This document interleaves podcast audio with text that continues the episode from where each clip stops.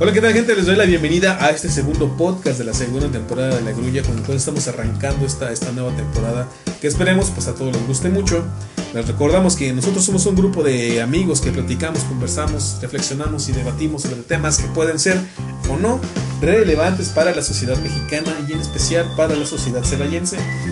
Doy la bienvenida a mis, a mis amigos y colaboradores y les pido nos digan eh, sus nombres y algunas palabras que Bueno, mi nombre es Jorge Coco Martínez y la palabra que me define en este momento es entretenimiento. ¿Qué tal? Yo soy Eduardo Ortiz y la palabra que me definiría en este momento con relación al tema sería nostalgia. Oh, muy bien. Mi nombre es Jorge Luis Hernández Jiménez, su conductor y presentador estrella de esta emisión y algunas palabras que me definen en este momento podrían ser infancia, nostalgia y anhelo, ¿se dice? ¿Anhelo? Ah. ¿Infancia es destino? eh, no, no, no, no, no, no, tan complicado. Pero bueno, el tema que nos reúne aquí en este segundo podcast del día de hoy es las caricaturas que marcaron nuestra infancia. Y no sé si se dieron cuenta, pero esta vez empezamos así como que muy solemnes este podcast que es más así como más relax. Entonces, no sé, escucho un poco tristes. ¿Qué les pasa, compañeros? Yo les quiero preguntar primero. No, yo creo que es más como este asunto de, de que es el inicio de la segunda temporada. Entonces como que es algo así como solemne. Quizá para la gente que nos escuche sea irrelevante. Pues sí, posiblemente, posiblemente. Pero, bueno, es importante. Pero es importante para nosotros. Un brindis, un brindis por nosotros tres que, que estamos haciendo algo nuestro tiempo. Algo con más trascendencia. Exactamente. ¿O será porque es un poquito más tarde? También igual el mal del puerco ya nos ataca. El mal del puerco, bueno, no sé qué. El mal del puerco es cuando uno come, yo no he comido, así que Sí, no sí, sé. pues yo ya. Ay, güey, entonces, este, igual, Juan, sácate. Este, bueno, las caricaturas que marcaron nuestra infancia. ¿Quién quiere empezar con esta, con este tema? Pues mira, yo quiero empezar con una caricatura que la verdad, este, siempre, siempre, siempre. ¿Cómo lo hizo Jorge? Yo. no, ya no, Siempre digamos que ha sido mi entretenimiento durante mucho tiempo y hasta la fecha cuando de repente pasan producciones. eh, No queremos nada de hentai, No, no, no, todavía no. conmigo. Que pasan producciones de esta caricatura siempre, siempre, siempre a mi edad, a mis 25 años, todavía me las quedo viendo con mucha nostalgia y con mucho disfrute. Porque esta caricatura me marcó muchísimo, muchísimo, muchísimo. Es Scooby-Doo. Este. Muy bien, ¿a quién le gustan tus cómics? Y sobre todo, a mí me encantaba Scooby-Doo porque se me hacía un concepto bastante original. ¿Cómo puede ser Ajá. que.? eh, y sobre todo, quiero, quiero dar algunos datos. Recientemente salió, hace como unos dos años, una serie que se llama Misterios S.A. Que era la, la. Digamos, volvieron a darle un concepto a, a Scooby-Doo mucho más oscuro y todo. Y resolvieron preguntas que los fanáticos de Scooby-Doo desde los 60 se habían preguntado Ajá, como que era como la edad de sus integrantes. Porque muchos pueden decir que son adolescentes, o muchos podrían decir que eran treintones, o cosas así, que sea su trabajo, la la la la la. Ujú. Inclusive hasta en las películas tampoco, tampoco lo, se supo qué onda. Y esta película resolvió los enigmas, Ajá. que son jóvenes de 16 y 17 años, eh, respectivamente. Eh, y sobre todo le dieron un tinte más oscuro, que eso fue lo que me gustó. Pero una de las cosas que yo puedo rescatar de la serie, eh, que sobre todo me vas a ver en una que se llama Scooby-Doo, Where Are You? Que fue la primerita, primerita, este, me encantaba el humor blanco de la serie. O sea, esos chistes así como de pastelazo, ¿no? Me, me- me fascinaban cuando era niño.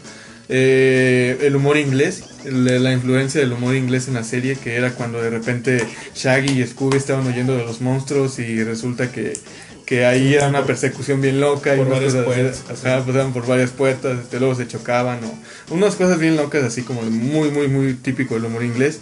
Eh, la creatividad con las que llevaban los capítulos, que siempre eran personas eh, que tenían un perfil, digamos, muy parecido, ¿no? Eran personas a veces muy solitarias, o ladrones, o cosas así que querían asustar al pueblo por una causa. Entonces se me hace muy creativo el, el, el argumento de cada episodio. Ahora también lo que puedo decir es que me enseñó los primeros conceptos de amistad de mi infancia, ¿no? O sea, y la relación que uno puede tener precisamente con su mascota, que también eso- eso, digamos que lo pongo un poco aparte porque siempre he considerado que, y yo creo que también los de Hanna Barbera sabían y era intencional, En que pues obviamente Shaggy era Pacheco, güey. o sea, es, es una, es una como creepypasta que hay por ahí. Ajá. ¿no? Su posición. Ajá. Yo Ah, no, creo- es una creepypasta. Yo creo que queda clarísimo en el hecho de que siempre está hablando con Scooby. Y aparte, por, por la época en que se creó la caricatura y por todo el contexto, yo creo que sí es verdad. Entonces, este, la relación entre, entre Shaggy y Scooby este, era algo que yo rescataba mucho. Ah, permíteme, Coco, porque ahorita está solillable, güey, que casi ni se grabó nada y, y no cabía un. Ah, sí, está. Sí. La relación entre Shaggy y Scooby es algo que a mí me, me encantaba ver de niño. Cómo, cómo se llevaban y todo. Y sobre todo era muy sosa también, sí es cierto. Era, era demasiado sosa, pero era muy entretenido. Y, y lo digo otra vez, o sea, la unión entre los amigos, el apoyo y todo, porque al final siempre llegaban a rescatarlos, ¿no? Y hasta a veces ellos mismos, que eran, digamos, los más cobardes de todos y que nunca hacían nada por resolver el crimen, eran los que los resolvían. Es que terminaban O sea, agarrando al. Ajá, al, al- al ladrón era ellos, y por accidente, ¿no? Y por accidente. entonces eso se me hacía muy gracioso, muy hilarante y muy entretenido y hasta la fecha, cuando pasan películas ya sea en Halloween o en puentes o lo que sea, me la chuto toda. Fíjate que a mí la caricatura de Scooby-Doo, la verdad a mí sí me aburría. La verdad sí me aburre. Todavía me aburre un poquito. O sea, sí la veo y, y todo, ¿no? Y sí la llegué a ver de niño, pero la que me gustaba más era una que salió por ahí de los noventas que se llamaba El Pequeño Scooby-Doo. Ah, sí. Que era como una animación. Eran todos los personajes, pero niños. Y tenían pues, bastantes cosas que, que sí me gustaban. Aunque manejaba todavía más o menos el mismo concepto. Pero bueno, la verdad me aburre. Coco, Coco. ¿Tú, Rafa, tienes alguna opinión sobre Scooby-Doo? Sobre Scooby-Doo. Mira, a mí también la verdad me aburría, no, no, no voy a mentir. No es de mis caricaturas predilectas. Mm, y pues nada. Ya me vale No, nada más, no tengo nada que No tengo agregar. nada que agregar. Bueno, no, tengo, tengo una fijación de hecho con, ¿Con Daphne? Scooby-Doo. No, no, con Vilma. Ah, yo también. Vilma, o sea, Pero, Vilma pero, se me hacía muy pues te explico. atractiva. La Vilma de, De los del de Where Are You? Sí. Where Are You? Esa, esa figura, aunque teníamos el estereotipo de, de esta Daphne. Daphne, que era así como la chica rubia, así como muy voluptuosa y todo eso. Vilma para mí se me hacía como, y se me sigue siendo muy atractiva. ¿no? De hecho, yo si yo encontrara una mujer como Vilma, pues yo sí, le daba por todos lados. Fíjate que en ese, en ese sentido, igual yo también puedo decir eso. Aunque no de las caricaturas, a mí me gustaban más lo de las películas. De la misma que se hicieron en las creo que son tres películas que llevan Scooby. Me gustó más cómo, cómo fue creado el personaje dentro de la película, porque de hecho esta se me hacía más atractiva en la forma de ser y en la forma del personaje como tal. Vilma. Y en las caricaturas también me gustaba Vilma, pero como que era algo que no quería aceptarlo. Porque era como de. pues, la- era la feita, ¿no? Digamos, la, ñoña, la ñoña, la, la ñoña de- del grupo. Y si te ibas hasta cierto punto por Daphne, que era la chica atractiva, la que siempre tenía que estar rescatando, o la, o la que ponían en, un, en el plan, como la que tenía que rescatarse. carnada. La carnada, la carnada. Pero sí, esta, esta, esta, parte de Bilbo yo creo que sí tiene ahí unas cosas más interesantes que, que, que inclusive Daphne, que era como la bonita. ¿Sí? Entonces digo, si, si me preguntas que realmente para algo, un comentario de Scooby-Doo, pues eso, Vilma. Yo, yo me quería tirar a Vilma. Yo me quería tirar a Vilma. Y hasta la fecha me quería tirar. Qué, qué bonito, qué bonito. O sea, es, es una cosa sexual muy bonita. Sí, sí, sí. Rafa, vamos con tu caricatura. Sí. La primera que nos quieres mencionar. Mira, bueno, eh, ah, hubo una, una, una caricatura que a mí me agradaba mucho, no tanto que me marcara. Las otras dos sí me marcaban mucho, pero me gustaba mucho, era más como ese gusto de verla, que era Dragon Quest. Ajá. como Fly. Exactamente. Y aquí me encantaba por dos cosas. Primero, lo que dijo Coco, que se me hizo muy, muy asertivo, muy acertado. Este asunto del humor blanco. Aunque ahorita que ya tuve la oportunidad de verlo ya de grande otra vez, compré la saga. Empecé a notar como muchas cosas oscuras y como de doble sentido dentro de la... Que no, que que no notado había eso. notado, pues, pero... Pero en aquel entonces yo lo veía como algo muy, muy humor, muy blanco. Esa es una. Otra, la trama de Dragon, de Dragon Quest, ¿no? De ser un niño abandonado, este, que es el hijo del, del malo, ¿no? Y que al final de la serie, y ya después se hace, se hace manga, pero que al final de la serie animada se enfrenta a su padre. Que este personaje pierde al maestro Adán cuando recién lo conoce. Este, pierde a su abuelo porque se convierte en malo. O sea, así como tú- que el abuelo pues, era un monstruo, ¿no? Y que él empieza a luchar precisamente para salvar a sus amigos monstruos. De la isla de los monstruos. Hay cuántos monstruos. Había un chingo de monstruos. Sí, eran como mopeds, pero de verdad. Baby. Y eran de caricaturas. Hijo, no. Entonces, a mí me encantaba ver Dragon Quest. Seriamente me encantaba muchísimo. Y de hecho, todavía recuerdo como el simbolito que le salía en la frente. Por esta cuestión. Además de que la música también te atrapaba demasiado. Y tenía un rollo imaginativo muy, muy, muy, muy bizarro. Este, obviamente comparamos tal vez con Hora de Aventura. Este, o con otro show más de ahorita. Que puedo decir que pues, van a trascender. O que ya están trascendiendo. O que ya trascendieron. Y creo que las caricaturas como Dragon Quest fueron las que abrieron este asunto, ¿no? este nicho de decir, órale papá, ahí está, es completamente, perdón, un rollo imaginativo, ¿no? O sea, cada quien interprételo como quiera. como quiera exactamente, e inclusive los dibujos eran muy burdos, no eran tan elaborados, era un programa sumamente violento, porque realmente era muy, muy violento. Pero al final siempre veías como ese ese humor sátiro donde, donde Flea al final llegaba con este otro baboso que no recuerdo su nombre y sonreía, ¿no? Y Ujú. estaba así como de, bueno, pues sí, matamos como 20, bu- 20 güeyes, pero estamos bien, Somos felices. estamos felices. Exactamente, entonces para mí lo que fue Flea, digo, igual no me marcó tanto, pero fue una caricatura que al menos cuando yo fui niño, párvulo, disfruté muchísimo. Muy bien. ¿Alguna opinión tú, Coco, de la caricatura de Flea? No, la verdad, fíjate que fue muy concreto, Rafa. ¿eh? Yo también, yo también me acuerdo mucho de esa caricatura y sobre todo me acuerdo que la veía yo con, con mi hermano. Y, y realmente sí es muy buena. O sea, sí, sí marcó tendencia en ese aspecto. Y sobre todo porque fue de la época en la cual las caricaturas japonesas invadieron el mercado mexicano Ujú. y había grandísimas caricaturas japonesas.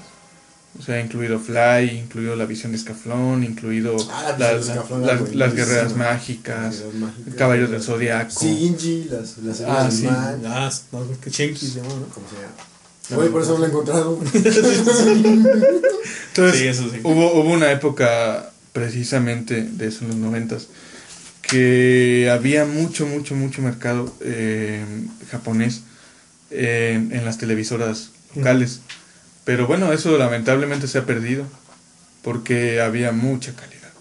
Mucha, mucha calidad. Había muchas cosas muy buenas. O sea, también había cosas ahí medio raronas, pero era también como cuestiones del, de, de cultura, ¿no? Yo creo de la cultura de, japonesa que pasan allá y dicen nadie, nadie dice nada, pero acá son como más de, ay, qué pedo, qué onda esto?", ¿no? Ujú.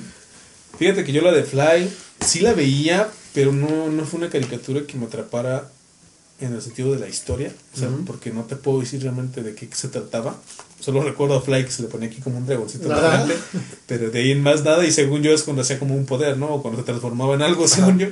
Entonces, este, de ahí no, no, sí, la verdad, no, no fue una caricatura que me atrapara. No me aburría, eso sí me acuerdo que no me aburría, pero nunca, nunca me di a la tarea de realmente verla como otras que yo pues yo las tengo aquí preparadas.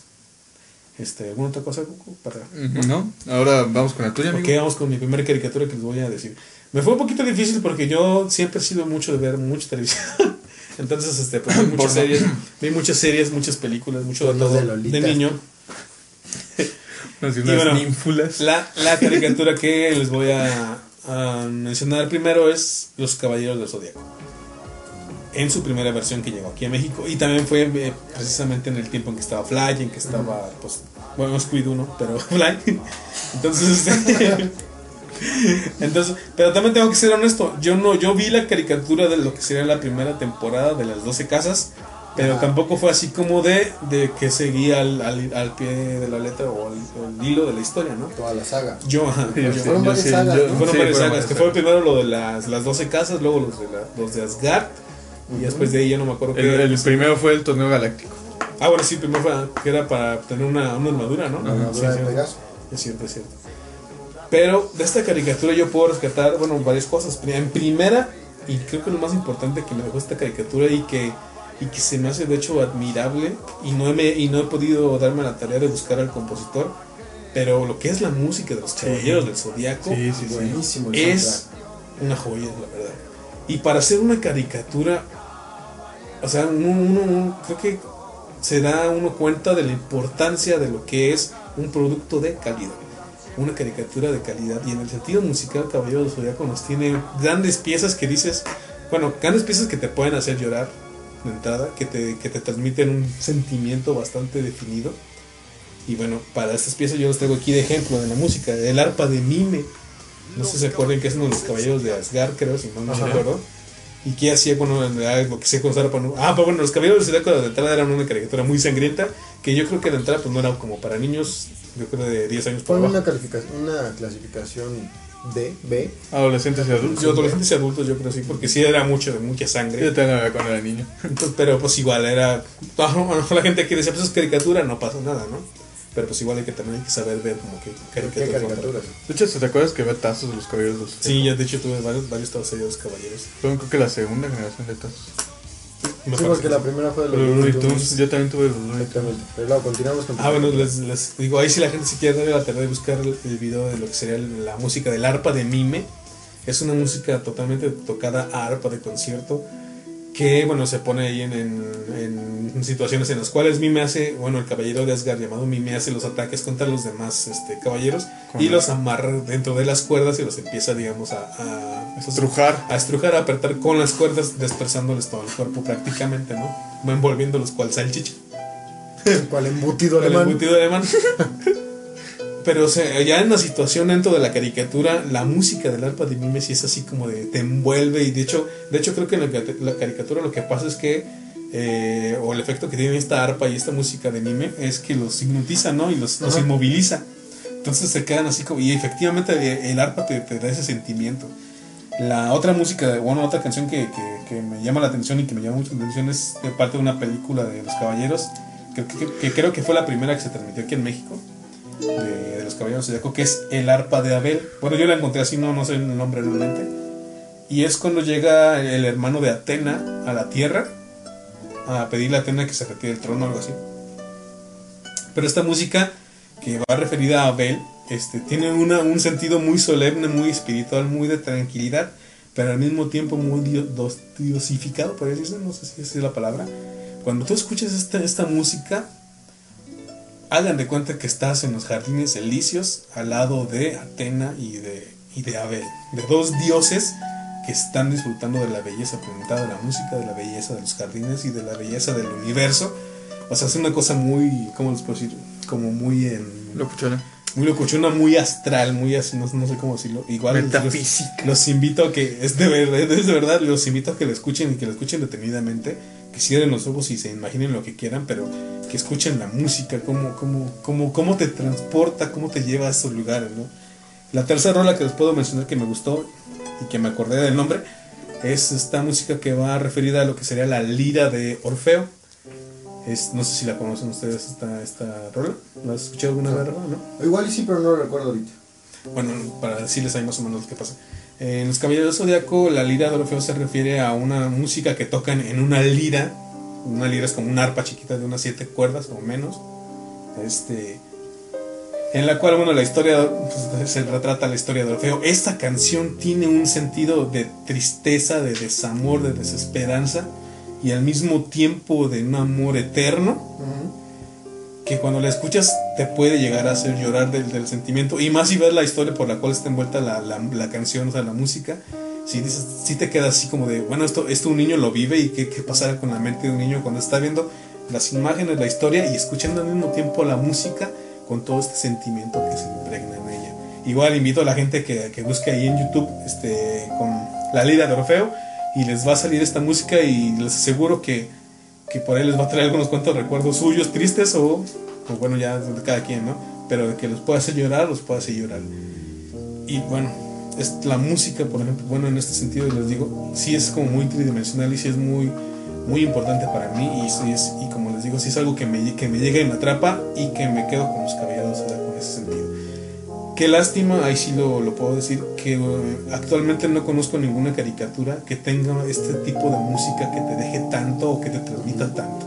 Porque últimamente, bueno, de las pocas que he visto, ya de hecho ya ni conozco, ya es música como de muy, ahí, ahí les va la, ahí les va la arrolladora, ¿no? Ahí les va una cosa así, o sea, cosas muy, realmente, que no te dejan tanto, que no transmiten tanto como deberían transmitir. simples, ¿no? Simples. Muy así de, bueno, hay que musicalizarlo, pongan esto. Entonces, sí es así como unas cosas que me atrapan. Coco, ¿alguna opinión? Pues sí, fíjate que Los Caballeros del Zodíaco también fue una caricatura que marcó mucho, mucho mi infancia. Es un trabajo muy, muy, muy bueno. Este. Y lo que yo puedo decir de, de, de ella es que la música, sí, efectivamente es perfecta. Ambienta definitivamente toda la trama de la saga. Y sobre todo hay momentos tristísimos. O sea, del, del por qué algunos enemigos se hicieron caballeros. eh, y de, de por qué este, creen en lo que creen. Y, y todo. y, y todo eso porque es un trabajo muy, muy completo. Es un trabajo que se mete en la psique del espectador que lo está viendo. Y, y no, yo la verdad no he visto así una, una caricatura tan compleja como Los Caballeros del Zodíaco desde hace mucho tiempo. Sí, la verdad. O sea, mucha gente así como que cree que solamente son peleas y no sé qué, pero De hecho, sí hay gente que cree que son, son peleas y, y sangre por todos lados. Que sí hay, sí hay sangre por todos lados. Pero hay muchísimas cosas detrás. Perdón, antes de que siga el barajo con su opinión, este, nada más de mencionarles otra, una, otra de las películas de los Caballeros Zodíaco que me impactó y que sí me, me llegó a dar hasta miedo. Es la que en la cual se enfrentan a Lucifer. Ah, sí. Y al momento de escuchar ya la- el nombre de la película y que le iban a transmitir en televisión, porque hasta pasó en televisión, Ajá. y te imaginas, bueno, y te dicen, van a pelear contra el diablo, o sea, contra Lucifer, contra el diablo, como lo, como lo entendríamos nosotros, ¿no? Nunca me imaginé llegar a ver un Lucifer que realmente en aquel tiempo me diera miedo y me impactara tanto como el Lucifer que llegaron a, a dibujar para los Caballeros del Zodíaco. Ahí no me acuerdo ni de la música, ahí me impactó más ahora sí que la imagen de, que le dieron a Lucifer. Y dije, y sí me quedé así como de, ay, güey, si el diablo es así, o sea, en aquel tiempo hablando como un niño, ¿no? Tú sí te Tú cagas. sí me cagas, o sea, sí me cagaba, la neta. Y toda, y toda la trama que llevó la, la película, así, así como de Atena dando la vida por, por la tierra para que no nos destruyeran a todos, ¿no? Eh, cortándose con espinas, caminando en, en un este en un camino lleno de, de como de, ¿cómo se- de ramas de rosas con espinas para que le quitara la sangre y la ofreciera como tributo a Lucifer para que no nos mataran. O sea, una cosa que dices, ay, güey. Pero bueno. Rafa, ¿alguna opinión de los caballeros? Híjole, es que los. mm, Mira, la verdad, sí, los caballeros del zodiaco. Yo también me considero su fan de los caballeros del zodiaco. También tuve la fortuna, y aquí sí lo digo con todo el orgullo del mundo, tuve la fortuna de ir a ver varias películas de los caballeros del zodiaco en cine. Recuerdo, obviamente, todo este asunto de, de lo que era el concepto como tal y la magnitud que tuvo la caricatura. Recuerdo, no sé si ustedes llegaron a tener estas figuritas de Sí, los caballeros. sí, sí, las armaduras. que era increíble y aparte era didáctico, ayudaba para la psicomotricidad fina. Sí, no sé. Pero algo que yo rescato mucho de los caballeros del zodiaco, que no he visto en las caricaturas actuales, y de hecho que no he visto en ninguna otra caricatura, al menos que yo recuerdo, es que cada personaje tenía su historia. Ajá. Cada personaje tenía su, su Sí, asunto o sea, muy ¿por qué llegó ahí, no? Que a pesar de que quizá las, los protagonistas eran Seiya y era Atenas, cada uno de los personajes tenía su propia historia y cada historia era diferente y cada historia te envolvía. A mí el personaje más emblemático de los Caballeros del Zodiaco sería Fénix. O sea, por todo este asunto de realmente lo que representaba Fénix, ¿no? De que era el hermano mayor de, de Andrómeda, de todo lo que sufre. De- ajá. Y, o sea, todo este rollo de lo que te envolvía. si bien, como dicen ustedes, quizá el 80% de la caricatura se iba en peleas y sangre y todo esto, pero también había como un asunto de lealtad este, y compromiso por parte de los personajes para llegar a hacer eso. El soundtrack se me hace también increíble.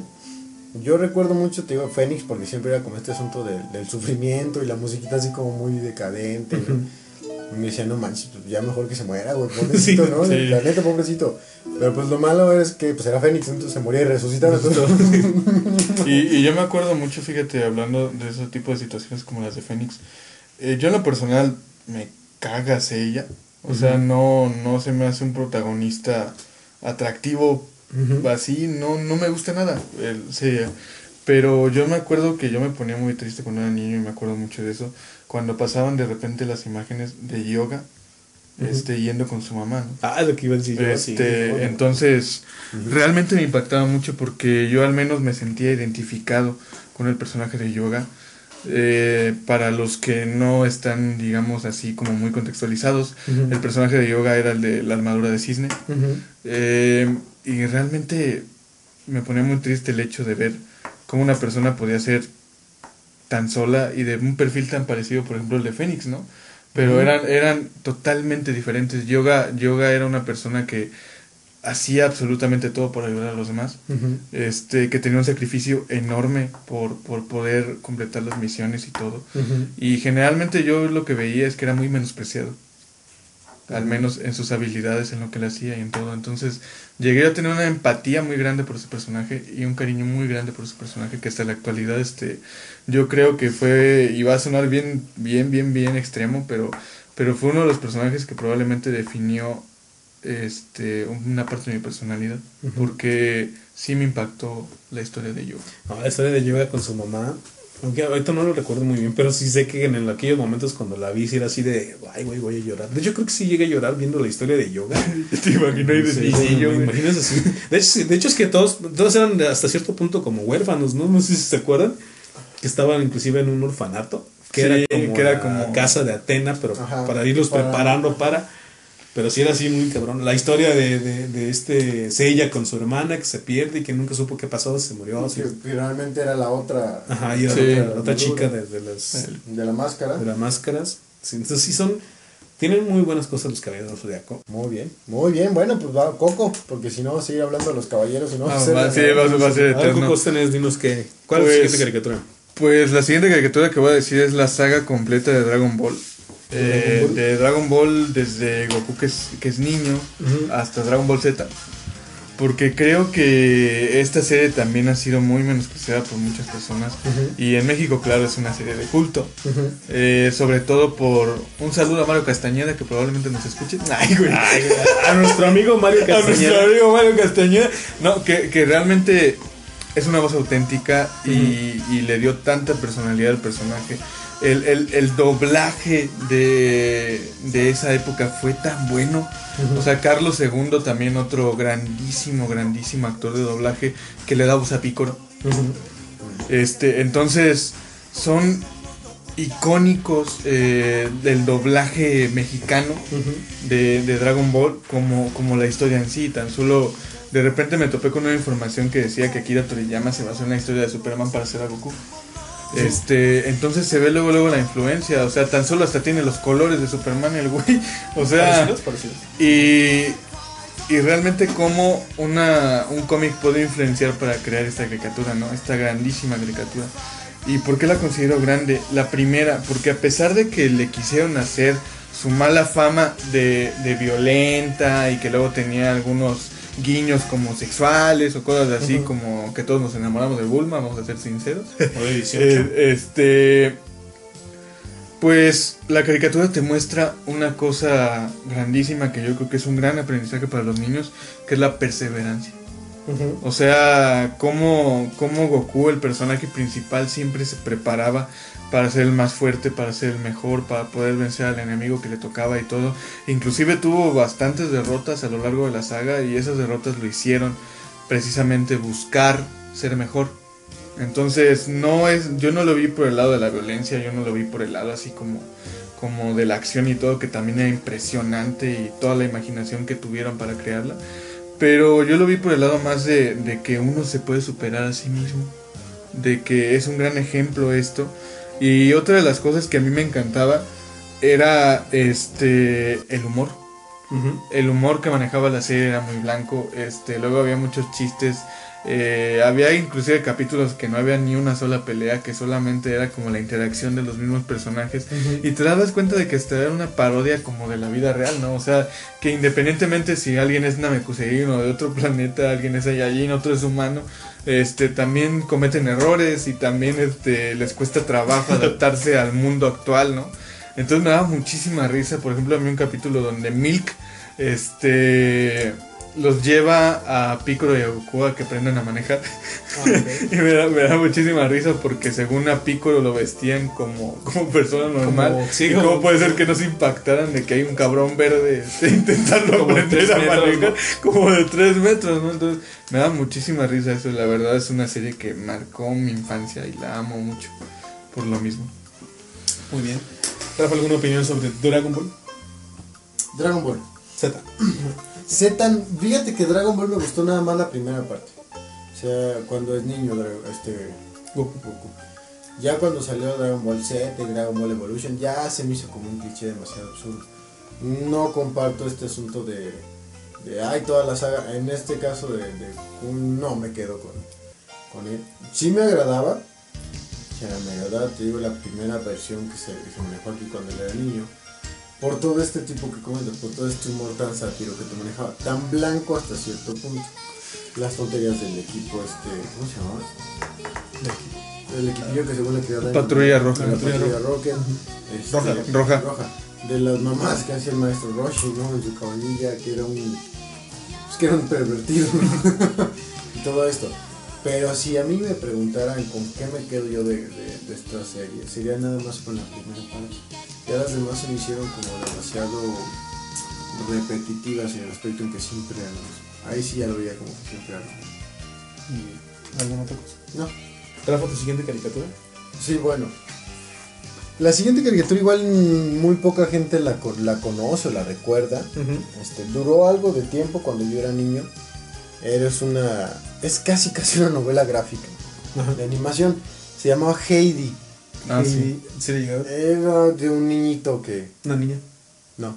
Ah, no es cierto, entonces me equivoqué, es Remy. Ah, Rami. ah, sí, no. el- el- Remy, porque Heidi es la de las montañas. Sí, la- Era, era, era un drama extremo. ¿no? Esa de, de Remy era para suicidarse. Yo no sé cómo. Sí, la verdad. No, No la entiendo verdad, cómo sí. lo dejaban ver a los niños, pero bueno. Yo le veía con mi mamá y me acuerdo que yo hasta me salía, de, me salía de- del cuarto ¿Del diciendo, cuarto? "Ay, no voy a ver eso". Y yo así, Yo recuerdo a Remy y precisamente cuando estaba en la primaria, la Ujú. recuerdo mucho.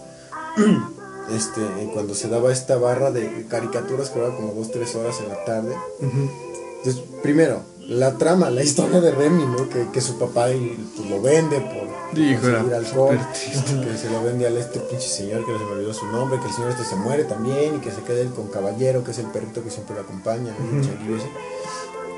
Y ver cómo este niñito pues tenía que salir a las calles a, a hacer pues a trabajar, ¿no? Para conseguir la comer, vida. para hacer algo exactamente. Pues la historia de Remy sí se me hizo muy triste. Y esa sí, esa sí, créeme lo que. Que sí me marcó mucho. Porque era así como que verla. Y en especial porque aquí, bueno, lo marqué, pues no te digo, la trama. La música que también se me hacía así como que, aunque fuera muy sencilla, iba muy ad hoc con todo lo que estaba pasando con, Re- con Remy. Y el horario. O sea, yo no sé quién, a quién diablos se le ocurrió ponerlo en ese horario. Si yo recuerdo que yo llegaba a la casa a las 2. Y a las dos y media, cuando yo estaba comiendo, pasaban Remy. Sí. Entonces, entonces yo estaba comiendo, yo veía que Remy no tenía que comer, ¿no? Horrible, güey. Chillaban mientras Sí, pero Este niño se está muriendo y estoy comiendo. No, no, era bien feo. Era horrible. Entonces, Remy sí, la, la verdad, fue una caricatura que a mí en lo personal me marcó mucho. Y creo yo que todavía a mis 30 años, si me la vuelven a poner, Vuelvo a llorar. Vuelvo a llorar. no sé. Este, porque sí, sí, Remy movía muchísimas cosas. Que aunque yo tuviera en aquel entonces 6, 7 años, pues las entiendes, ¿no? Dices, Sí, no sí, mames, sí. o sea, Es que aparte no era nada complicado realmente entender lo que pasaba. no, era muy crudo la Sí, cosa, era, era así de, ahí está, es- es- esto es así. Papá lo vendió y entiéndelo, ¿no? Sí, Y, y no mames, y se quedó solo y tiene que mantener a la mamá. No, no, era horrible, era horrible ver a Remy. Eh, ¿Viste toda la serie completa? No me atreví a ver toda la historia. a verla. ¿Quién la vio completa? ¿Tú la llegaste a ver, no? Coco? Sí, yo sí, yo sí la llegué a ver y la verdad me causaba. No, No, pero completa. completa. No, no, no, no, la serie no completa porque también, como ustedes, me causaba un conflicto muy grande. Este, y era bastante triste. Yo Creo que cada capítulo lloraba 6 litros de lágrimas. Ese güey se deshidrataba No, no, todos los capítulos. Yo creo, yo debo de admitir que yo esa serie no la vi porque la considerara aburrida, sino porque realmente nunca aguanté ni un capítulo de la serie por todo lo que pasaba, güey. Entonces, aunque y últimamente sí me he querido dar a la, a la tarea de verla para, pues, para ver toda la trama y todo, a ver si ahora sí la aguanto. Yo espero que sí. Pero sí quiero, pero sí quiero conocer. y Quiero me- pensar que no es un hombre tan blando. Sí, sí, y no. quiero, quiero, quiero ver o quiero llegar a ver toda la trama de toda la historia de Remy para saber en qué concluye porque es como mi gran incógnita en, en este sentido de la Ah, serie ¿qué de Remy, de saber qué va a pasar, qué pasa al final, ¿no? Porque Pues es que desde, desde que empieza muy cabrón, entonces cómo va a terminar. Sí, ¿Qué no, va a No, pasar pues, con- la única respuesta es que pues yo creo que termina muerto el güey. Porque sí. pues tiene tantas desgracias. Fíjate lo que más me conmovía de la serie a mí era el perrito, este caballero, Caballero. que lo acompañaba así, así como de, ah, no manches". Sí, caballero. No, sí, no, es que no, güey. sí. Es, es mover vibras muy sensibles, güey. Sí, no. Yo, me acuerdo mucho cuando. ¿Cómo se llamaba este señor? Tenía un nombre así como de. Así No, fuerte. Era algo así como el Estado, algo así. Este, pues yo me acuerdo, la- el primer episodio que yo vi fue cuando lo vende su papá. Para acabarlo. Su papá está en la cantina y Remy está afuera. Entonces llega este mono que según es músico o es cantante y pierde toda su carrera y lo vende para seguir en el alcohol. Entonces el, el personaje ese era como muy frío, que se queda con Remy, ¿no? Y luego después resulta que a los dos, dos episodios se muere ese mono también, ¿no? Y se queda Remy solo.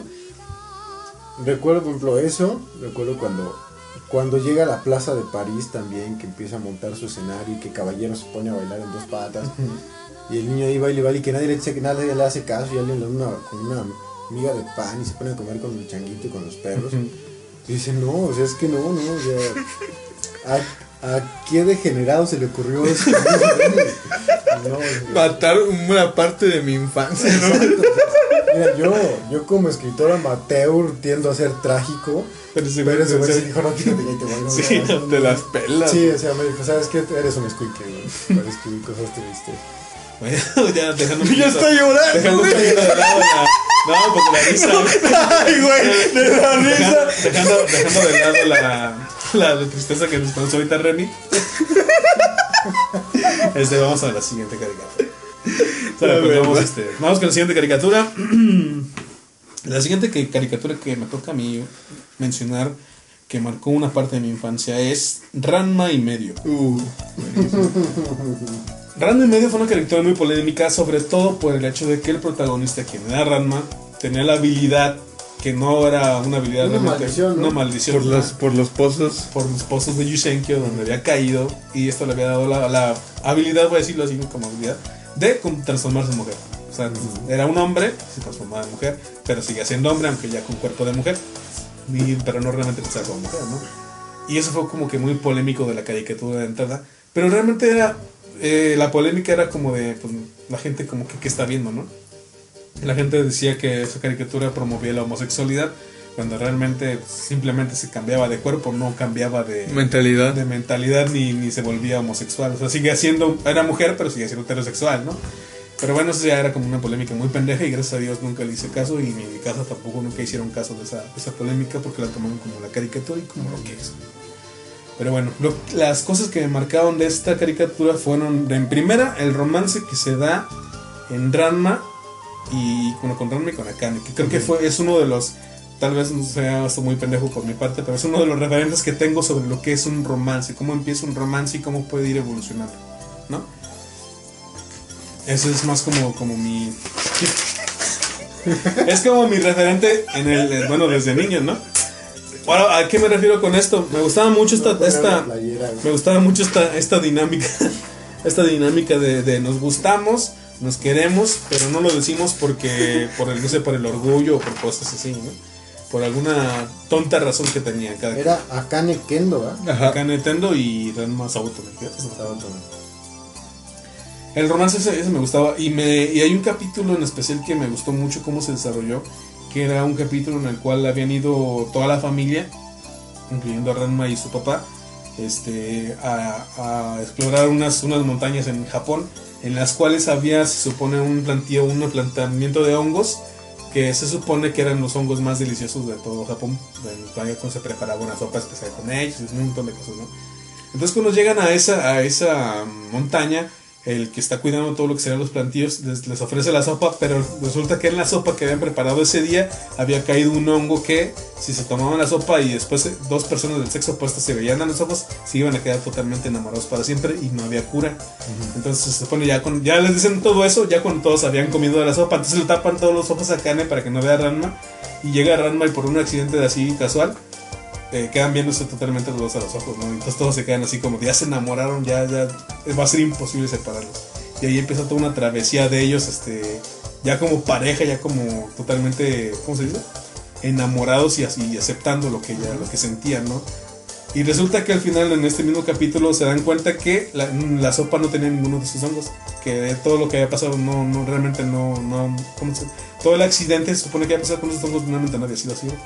Entonces se da uno cuenta o se dan cuenta Ranma y Akane que realmente estaban enamorados y que todo lo que hicieron, todo lo que llegaron a vivir dentro de lo que será la historia de este capítulo era real y no era parte de- del hechizo de estos hongos, ¿no? Entonces fue uno de los capítulos que más me gustaron y me marcaron dentro de lo que sería la historia del romance de ellos que vivían. Otra de las cosas que también me pueden marcar, me marcaron, perdón, y que también la considero muy buena es la música de Ranma, sobre todo la música situacional en tanto a lo que es lo, que- lo que es el- los, los momentos de chiste, los momentos del romance, los momentos de nostalgia y por ahí de repente uno que otro momentillo como de Persecución. de persecución, no, y, y de terror llegaron a ser hasta inclusive partes como de terror o de misterio, ¿no? Tiene una música muy buena, podría considerarla casi casi al, al- al nivel de los Caballeros Zodiaco, no tanto, pero sí tiene unas partes muy buenas que, que, que hay que escuchar y que poner atención, este, como que a qué hacen referencia. Por ejemplo, les, les voy a hacer una, una mención. Hay una parte en la cual llega una chica que también estaba comprometida con Ranma, porque para esto el papá de Ranma, no, no, otra otra chica, otra chica que, que no quedó en la serie porque al final de cuentas era como así agregada de que un día el papá de Ranma lo llevaba por, por unos, unas montañas y se encuentra un señor que traía, estaba haciendo unos pescados y cuidando un bebé. Y resulta que el papá de Ranma le dice, le dice al señor que si le da un pescado, él le deja a su hijo para que se case con su hija. O sea, ya ven como ya, no sé si ustedes vieron la caricatura, pero el papá de Rama era como muy, muy este, propenso a hacer cosas por, por su bienestar, y aunque tuviera que regalar a su hijo, Sí. que después se lo volvía a robar y se, así, se escapaba, ¿no? Pero el chiste era tener la comida para comer, para comer en ese momento. Entonces, ahí llega esta chica, años después los, los encuentran, y le pone, y llega vestida ya con, con una vestimenta tradicional de una novia, más bien de una mujer comprometida en Japón, que es toda de blanco, como con túnicas y todo así, la cara tapada porque nada más el novio la puede ver y cosas así. La música que le ponen en ese momento en que le presentan a Ranma su, su prometida que ni conocía ni que ya el papá de Ranma ni se acordaba, es muy buena. Llega la chica, se sienta con toda una solemnidad, con toda una delicadeza, por decirse ahí, de, de mujer. Creo que hasta la, la música que le ponen ahí de, de fondo se llama eh, The Womanhood. ¿Sabes qué significa en, en español? Sería. mm, espera. Como feminidad. Ándale, Por- algo así como la feminidad, como la primera feminidad de algo así decía. Sí, porque childhood es infancia. Entonces, la música que le ponen en este sentido, cuando la chica se va presentando, dice su nombre y, se- y se pone en cuclillas, así como los japoneses sientan en el suelo, con todo este glamour de, de la novia que, está preparándose para ya el compromiso, para el casamiento, sí es muy impactante, o por lo menos a mí me impactó mucho, porque era como la música muy delicada, como muy, muy expresiva de lo que podría ser la, la feminidad. Entonces, es una, eso es una de las partes que, que me, que me movía mucho de Ranma y que me gustaba, me encantaba ver por, ese, por esas cosas, ¿no? Y bueno, una de las últimas cosas que, que puedo decir de Ranma es en la cuestión de las parejas. Porque en la caricatura Ranma era como que el premio de todas. O sea, todos querían con Ranma, Shampoo quería con Ranma, Ukiyo quería con Ranma, esta Akane quería con Ranma, pero al final al mismo tiempo no quería, se supone, ¿no? Pero al mismo tiempo todas tenían como que el seg- un segundo pretendiente, un pretendiente Claro. al cual despreciaban porque siempre iban con Ranma, pero este pretendiente o estas personas que estaban ya de entrada con, con el conocimiento de que iban a ser rechazadas, y me voy a desplazar directamente al caso específico de la relación Ranma Shampoo y Shampoo Moose, que era su pretendiente, que, que, que ya de entrada Moose estaba eliminado totalmente por Shampoo, porque ya estaba ella comprometida, por lo menos desde lo que vivió con Ranma, ¿no? Y entonces ahí llega una película en la cual Moose se dispone a, a salvar a Shampoo y hace un desmadre y le empieza a pelear por ella contra otros este, monillos que se le iban a secuestrar. Total que los termina derrotando, pero en el proceso termina tan mal herido y tan, tan descompuesto que, que ya no puede ni, ni caminar. Entonces lo último que hace es que se para, ve a Shampoo y le dice que es libre y, se- y cae desmayado. Y en ese momento Shampoo corre hacia él, pero pasa Ranma por atrás corriendo para ir a, por, por Akane y se va Shampoo atrás de Ranma y lo deja ahí tirado, ¿no? Y el momento que llega a la puerta para, para, para ir atrás de Ranma Shampoo, se queda parada y voltea y ve a Moose. Y a pesar de que ella, pues obviamente ama a Ranma y va con todo por él, se regresa por el sacrificio tremendo que hace Moose al momento de ir a salvarla y dices, ay, güey. O sea, a fin de cuentas, Moose sabiendo que el día de todas las de perder seguía ahí insistiendo, insistiendo, insistiendo, digamos constante, ¿no? Hasta el punto de dar casi casi su vida. Entonces son cosas que, realmente a mí me llaman mucho la atención y me gustan mucho son este tipo de, historias. Y bueno, este ejemplo es uno de los más concretos que pude encontrar sobre por qué yo preferí esta caricatura. Bueno, no preferí, porque a mí me marcó esta, esta caricatura en ese sentido. ¿Alguna opinión, Coco? Y ya ves que también de los pretendientes de acá era Kuno. Y Kuno quería con Rasma, pero mujer. Ah, bueno, sí, Entonces también- Pero es que supone que no sabía. No sabía, pero también eran como una de esas cosas como retorcidas de la caricatura, ¿no? Ajá. Y también por otro dato curioso, Rasma, tanto en el manga, como en las series, como en los ovas, como todo lo que ha salido de Rasma y medio, no tiene un final. Ah, sí, no, no tiene. O sea, Rasma no tiene final. O sea, a pesar de todas las cosas que han salido y todo, no termina la historia. O sea, de hecho hasta hay un momento en donde ya de plano se separa de Akane, o sea. Entonces como que es una de esas cosas como raras. Fíjate, en el último capítulo que se transmitió aquí en México y que está doblado, creo que es el 150 y tantos, no sé cuántos capítulos son. Este, digamos que hay como una especie de final, porque sale Ranma de, de su casa con Akane y van hacia la escuela. Y en ese momento se supone que sale también su papá de Akane y está su hermana mayor. Y se despiden, se despiden Ranma este, en una imagen así de frente. Se van despidiendo de ellos y se, y se pierden en, así como que en el horizonte. Y ese es el último capítulo que se transmite. Ese lo toman como el final de la serie, no de la historia, pero sí de la serie porque es como esa despedida de ya nos vamos a la escuela y hasta aquí llega. Pero no hay una cosa que, que te llegue al final de por decir se casan o... Sí, porque se presta interpretaciones. o Ajá, sea, se, se presta así de... O sea, a lo mejor se queda o pendiente una, una nueva temporada, ¿no? Bueno, cosas así. ¿Poco alguna otra cosa que quieras saber? Pues no, nada más sería eso porque también pues fue una serie que la veía demasiado y me encantaba, me encantaba Rasma, sobre todo me daba un montón de risa el maestro Japosai. Este, que hablando, vol- volviendo al sentido de las perversiones, ¿no? Ujú. Eh, Roshi y Japosai siempre me mataban de la risa. Sí. Eh, y Japosai era más cabrón, ¿eh? Sí, él se robaba la ropa interior de las Sí. chicas. No, diga de eso. Hay capítulos que no sé si aquí los pasaron tan censurados, donde se les va directamente a la dama, se le avienta los pechos y hasta lo lame. O sea, ya, no, no sé si nada más de que, como Roshi que como que avienta la cara y las sacuden entre los pechos de, de las personas, de las chicas. No, el más que pues sí le sacaba la lengua y les daba sus lengüetas alrededor. No, muy buena, muy buena caricatura. Digo, a lo mejor eso eran cosas que a la gente no le gustaban tanto, ¿no? Pero, pero en sí la historia sí a mí me gusta más. Rafa, ¿alguna otra cosa? De Ranma. Yo también la disfruté mucho. De hecho, ahí tengo la, la ¿Sí? saga también de Ranma. Eh, también me di la tarea de buscarla. Se me una caricatura muy pícara. O sea, Ranma. Y efectivamente es algo que nunca acaba. Porque no te narra así como una. Como que no lleva una secuencia lógica. Ah, exacto, sí. O sea, no es una, una típica saga como los Caballeros del Zodiaco que llevan una secuencia. Sino que aquí era más como platicarte la historia de dos adolescentes. Era nada más eso. Eh, de ahí, por ejemplo, ahí, y, fíjate que se me hace bien raro cómo empieza la saga, porque realmente Ranma y Stakane estaban comprometidos por un compromiso previo de sus padres. Sí. Lo que también igual con lo que dices, de conseguir asilo de lo- del papá de Ranma, pues no, pues sí, te doy a mi hijo, pero también que dame asilo. Sí, sí. Este, entonces, sí, la, la caricatura a mí se me hacía muy buena, muy interesante. También de repente no entendía como todos estos cambios de que ya de pronto era un hombre y luego era un pato, ¿no? En el caso de este baboso, Ajá. de Shampoo que era una gatita, este, Ranma que era entre todo lo más normal, quiero poner, Sí. a pesar de que tenía como esta dualidad. Su papá que era un panda. Su papá que era un panda, ¿no? El, el pechán, güey. o sea, Pechan era él, no joya, Pechan. el puerquito pechán. O sea, el, el director de la secundaria que era una mentadota de madre, o sea. Sí.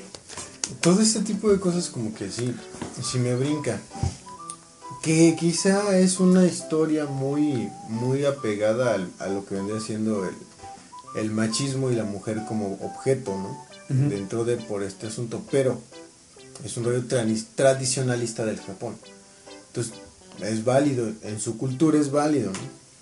Pero yo también disfruté muchísimo esa caricatura, no te voy a mentir, también la disfruté mucho. Es algo interesante, se me hace interesante. Tristemente la última vez que la vi ahora que compré la serie, como que ya no fue el mismo encanto que tenía antes. Pero para la gente que quizá quisiera ver algo como, como nuevo, adelante ahí está Estamos Ranma. a ver, realmente. Exactamente.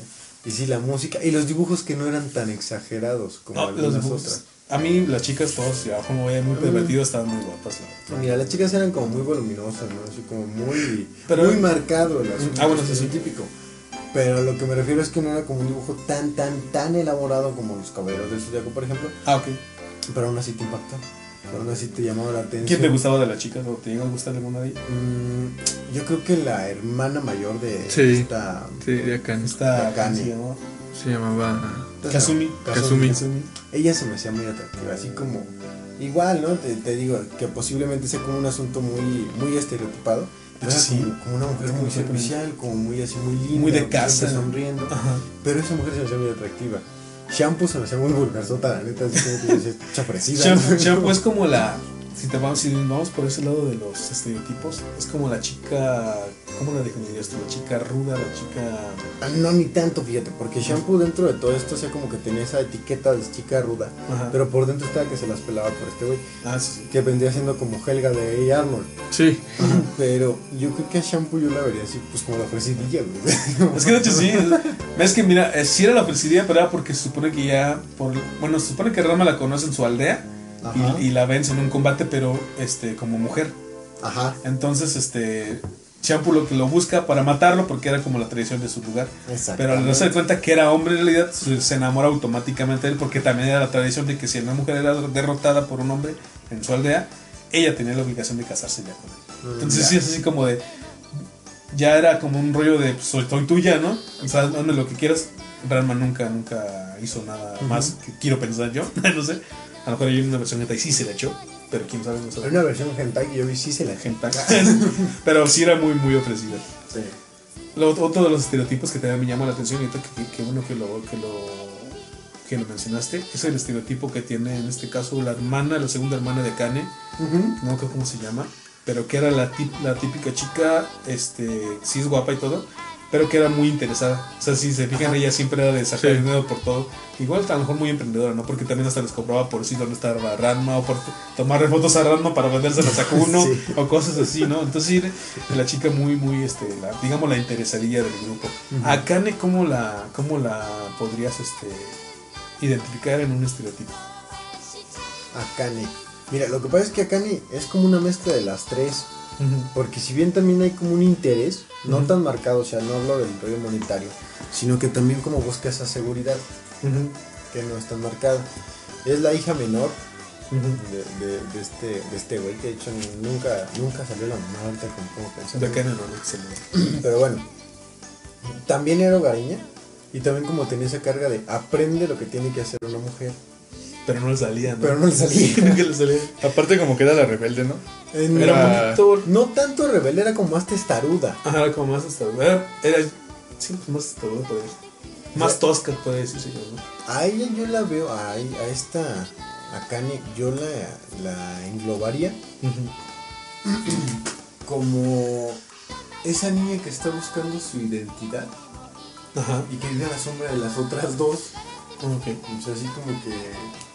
Y como que. Y es la que todos cuidan. como una niña medio testarudona, así como que pues es que no me convence esto, pero lo voy a hacer, ¿no? Así la, la califiqué.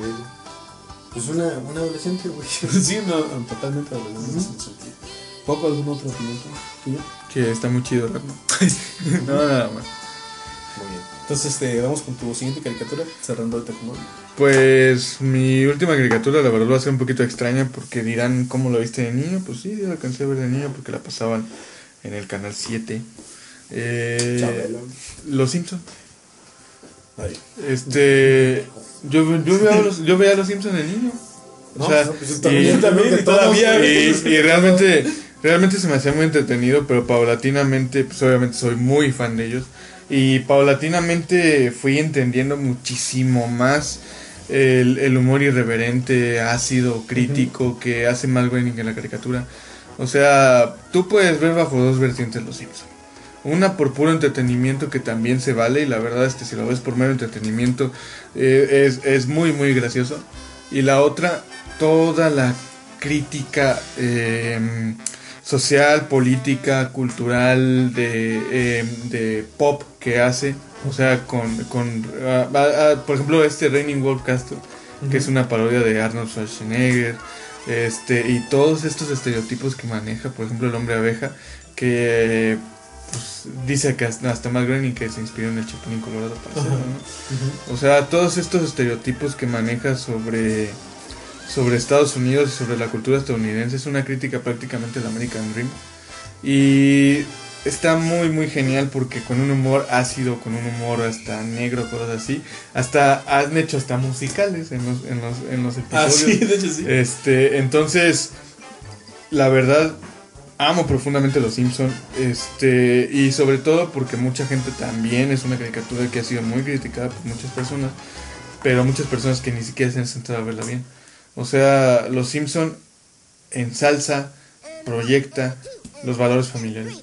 O sea, siempre, siempre, siempre cada capítulo, por muy irreverente que sea y por muy crítico y por muy burlón que sea, siempre termina dándonos una lección este, de padre e hija, de madre e hijo, de esposos, de amigos, de cualquier tipo de temas de relaciones interpersonales. Siempre, siempre, siempre nos termina dando una lección. Entonces, por eso también amo profundamente Los Simpsons. Porque creo que es una serie muy completa, aunque soy de la idea de que hace al- alrededor como de cinco temporadas o seis probablemente ya estiraron mucho el show. Pero, pero aún así sigue siendo un producto rentable y, y son buenos capítulos, pero ya no son tan buenos como los anteriores. Alguna otra cosa. Más. ¿Te acuerdas ahorita de algún capítulo que, que digas eh, esta situación que pasó en este capítulo me llamó la atención? ¿no? Hay dos. Ajá. Cuando se fallece en sí a Sangrantes Murphy No, y que, y que Lisa está súper triste y que inclusive sale con, con este bufa, con Bufasa y con este Kirman. Con Bad Biden. Ah, o sea, es, es un capítulo súper genial porque te enseña pues cómo manejar una pérdida y sobre todo una pérdida tan significativa como era un ídolo que tenía Lisa, ¿no? Sobre todo yo, yo voy a ser bien, bien enfático en esto y todos los personajes me matan de risa y todos los personajes se me hacen que tienen una, una psique bastante compleja. Por ejemplo, Marge es la típica esposa complejada que realmente nunca alcanzó sus sueños y que tuvo sus hijos y que solamente vive para criarlos. Bart, pues el rebelde, Homero Simpson, pues el típico, digamos entre comillas, mal padre, porque al final de cuentas, para mí sí tiene, sí tiene luego mucha injerencia, en- nos enseña muchas cosas eh, al momento de, del- de la crianza de los padres, aunque no lo parezca. Pero para mí el personaje con que yo siempre me sentí identificado fue Lisa. A mí como me cagaba Lisa, por eso me cagas a Ahora entiendo Y- tantas cosas. Ahora Y- entiendo tantas cosas. Y te voy a decir por qué, porque Lisa es la única en todo el pueblo de Springfield, en toda la ciudad de Springfield, que ve las cosas racionalmente. Lisa es la única que ve la realidad tal como es, a pesar de que tiene ocho años, pero sin embargo es relegada por el pueblo. Es Sí. relegada por la gente. La tachan de loca y la tachan de irracional cuando es todo lo contrario. ¿no? Y eso pasa mucho, pues, precisamente con la gente sobresaliente, cuando es más que el resto. Entonces siempre me sentí muy identificado con, con Lisa. Y ese capítulo de cuando fallecen 100 sangrantes Murphy me enseñó mucho. Y sobre todo el otro, hay otro capítulo, no sé si se acuerdan también, cuando Homero conoce a Michael Jackson, Ah, sí. pero que es un güey que está en el manicomio y que obviamente todos este salen, que según para que les firme los discos sale un güey que pues no es Michael Jackson. Y Michael Jackson hizo el doblaje en inglés para, pa- para ese personaje precisamente. La canción que le escriben a Lisa. Ajá, de muy Lisa buena. is your birthday. No, y no esa- es un poema, pero eso es muy bueno en lo que dice, lo que tiene, para lo que es y para lo que estaba pensada. Muy, muy, muy, muy, muy bueno. explicar de la manera. Y bueno, pues ya hasta aquí dejamos este podcast de la grulla que ya duró más de 80 minutos. Ahorita que me voy a fijar. y este, pero igual, por el de la edición. sí, entonces lo vamos a tener que cortar en dos partes de 45 minutos. Ay, Entonces, este, bueno, pues ya para despedirnos, unas palabritas rápidas. Sí, bueno, pues eh, de nueva cuenta les agradezco a los dos el hecho de, haber, de estar aquí. Para la gente que no lo sabe, este, son las 3 de la mañana y estamos acabando esta, este segundo podcast de la segunda temporada a las 3 de la mañana. Este, no sé cómo nos vamos a ir a nuestras casas. No, pues a pie. No, tú vas a pie, culero. Ahorita a ver cómo me voy. Este, pero agradeciendo la verdad a los dos el hecho de estar una vez más aquí. Créanme, lo disfruto demasiado. Agradezco a la gente que, Que nos está viendo. que nos está viendo, nos está viendo, que nos escucha. Y con relación a esto, pues, bien dice, no que recordar es vivir. Y, pues, Exactamente. igual, hay tantas historias y tantas caricaturas que uno pudiera llegar a englobar que nos faltaría muchísimo tiempo. Y podrían ser las 6 de la mañana y terminaríamos sin llegar a terminar. Entonces, pues es eso. Eh, igual invitar a la gente que nos escucha a recordar un poquito e invitarlos de nueva A que cuenta conozcan las, las a que. ¿no? conozcan las historias de, de esto, que, que hablamos un poco y si tienen historias también que nos hayan enganchado con alguna caricatura de las que dijimos o no, pues O que nos lo hagan saber, ¿no? ¿no? Que nos lo hagan saber ahí en la cajita de comentarios. Sí, por favor. ¿Será todo? Sería todo. Ok. Coco. Pues ya está además un poco decir también lo, lo que dijo Rafa, pero al final, pues hacerle la recomendación que, que todo el tiempo estén, digamos, eh, recordando las caricaturas que las hicieron, que disfrutaron en su infancia y todo, y, y pues realmente este es muy bueno retomar este tipo de temas porque al final mm, somos parte de un todo. O sea, también las caricaturas de algún modo nos crearon, ¿no? Entonces es bueno recordarlas y darles su peso específico a cada uno. Muy bien. Bueno, esto ha sido La Grulla. Este, en este inicio de la segunda temporada, un poquito lento, pueden creerlo, pero no, estamos muy contentos de estarlo, estarlo realizando. Ya nos hacía falta volvernos a encontrar, creo yo. Este, nos mandamos un gran saludo a toda la gente que nos ha escuchado, a Meyali por su gran apoyo Claro. que nos está dando.